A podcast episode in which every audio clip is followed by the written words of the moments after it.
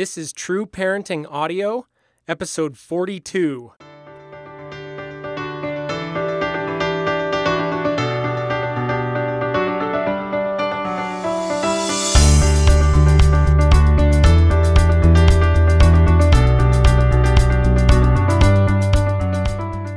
Hey, everybody, I'm Andy Smithson, and this is True Parenting Audio, the podcast where parents will find inspiration and practical parenting tips that not only change kids' behavior, but build powerful cycles of continuous growth in your family through the principles of teaching, relationship, and upgrading yourself.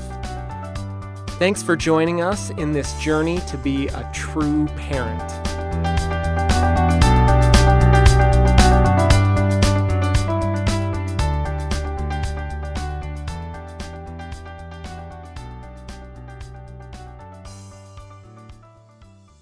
Today, we're going to be talking about not just compliance, but independence. The article that I wrote along with this podcast is entitled The Secret to Getting Kids to Fly Solo Give Them Wings and Flight Lessons. So, we'll be talking about how sometimes our attempts to motivate our kids can be one of the biggest obstacles to motivating our kids. Sometimes the road to our kids' independence and motivation isn't a matter of motivation at all. The secret is rather a matter of skills. I want to start off with a quote from Ron McMillan. He says, When you try to motivate people that lack skills, you don't create change, you create depression. I would add to that that sometimes it's not necessarily depression, but rather anxiety or fear. So, with that, I want to start off today with a little story regarding my youngest son, Berkeley. Berkeley's about four years old, and just recently we had an experience where we were leaving the house, and I had just simply asked him to get his socks and shoes. And I thought to myself, how simple is that? I wasn't asking him to go out and mow the lawn or do anything like that. It was just a simple task of getting his socks and his shoes and putting those on. And it seemed very simple to me, but I had to stop and realize that my four year old's ability was not at the same level as my eight year old. I saw as he started to try to put his socks on that his frustration level was rising and it was getting higher and higher as he tried to put his socks on. And I watched him, and as he put his little toes inside of those socks, the sock would flop to one side and then to the other. And then he would try to pull it on. And we were getting ready for church, and his church socks are kind of tight as it is. And he was struggling to pull them on over his feet. And I noticed that, well, I had an easy time just pulling my socks on, and even my eight year old and my six year old didn't really struggle with that task.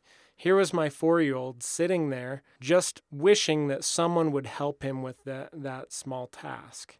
It wasn't necessarily that he couldn't do the task, but I had encouraged him to do it quickly. And to get that sock on over his foot quickly was just a was simply a task that he was not equipped to do. He couldn't do it quickly. Um, to say hurry up to him in in the middle of that kind of a, a situation was just stressing him out and causing him to become more frustrated and then to struggle even more with the task. I think all of us have something about our children that we would like them to change.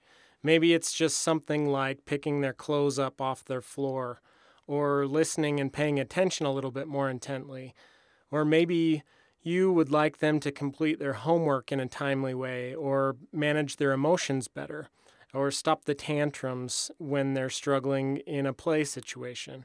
Oftentimes, we try to build these elaborate systems and reinforcements to encourage or to motivate our children to change those behaviors. But maybe, just maybe, the issue really isn't motivation. Maybe the issue is ability. And oftentimes we need to consider if they're lack of motivation is a byproduct of their lack of ability or the ability itself. The issue might not be that they don't want to, but rather that they don't know how. In my experience as a parent and coaching and counseling with parents, I've noticed that sometimes the very things that we feel like is our kids just being lazy or unmotivated to fulfill something we've asked them to do is really not an issue of laziness. And the child would like to be able to do that thing, but they feel either unconfident in what they're they're asked to do or they really do lack the skills. Think for a minute about how you might feel if maybe your boss at work or a friend were to come to you and ask you to do something that you had never done before in your life, that you had no knowledge of and no understanding how to perform that task. For instance, if you were asked to rebuild an engine in the next 30 minutes, unless you're a mechanic and a super mechanic at that, it's probably going to be pretty frustrating to get that accomplished. It doesn't necessarily matter how much money they offer you in order to get that done in the next 30 minutes. You simply lack the skills. You don't know how to do it. And so it doesn't matter if they light a fire underneath you or threaten you with punishments if you don't accomplish it. It's not that you're unmotivated, it's just simply that you don't understand how to do it. I think this is how our kids feel sometimes.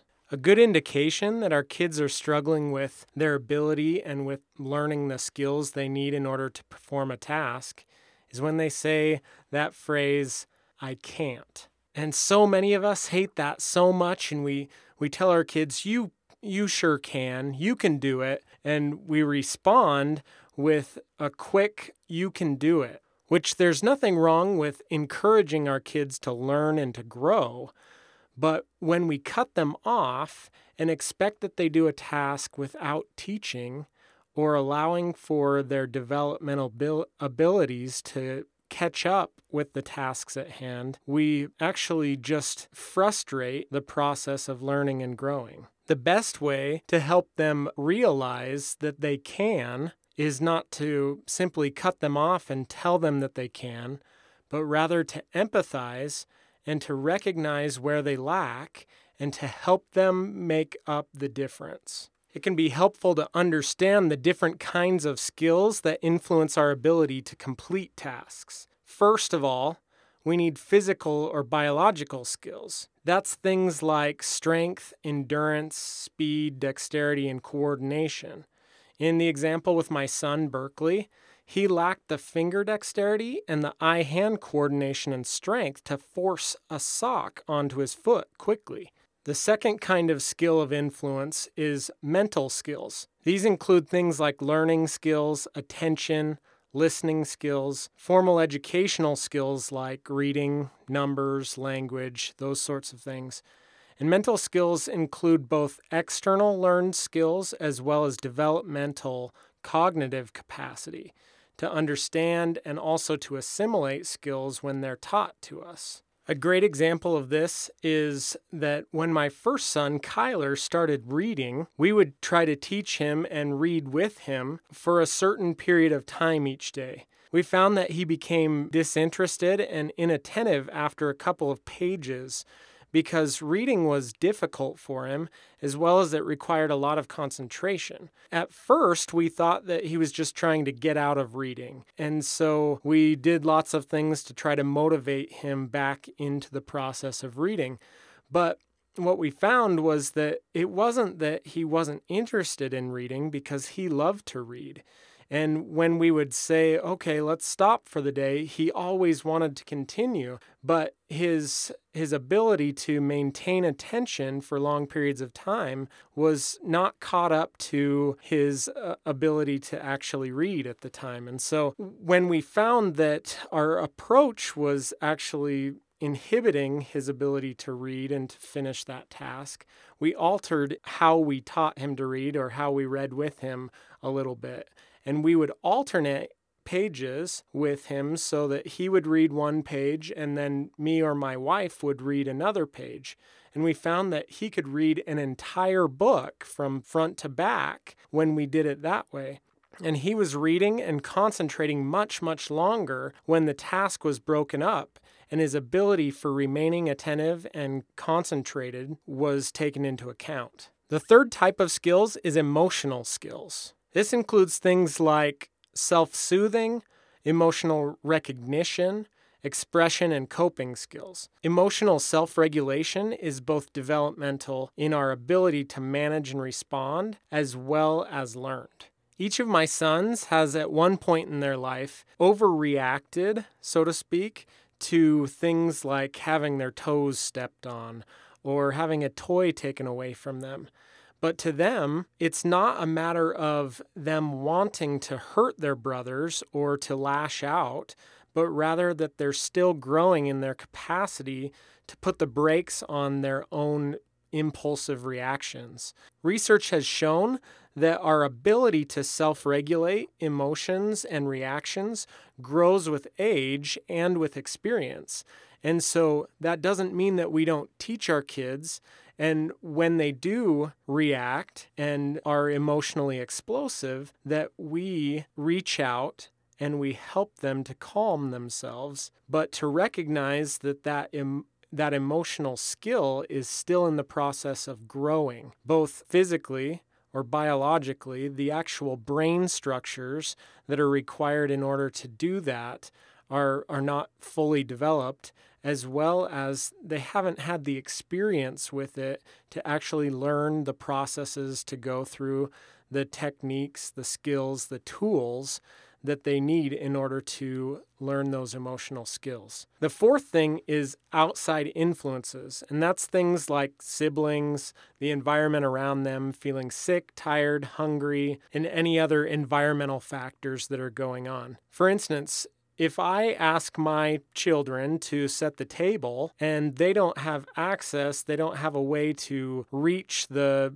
cups and plates and, and forks and knives and spoons, then that becomes an outside influence that plays a role in how they go about fulfilling that task. So when our children says something like I can't or they're emotionally struggling with something that we've asked them to do, it can be helpful for us to take a step back and ask ourselves the question is this an issue of motivation or is this an issue of skills?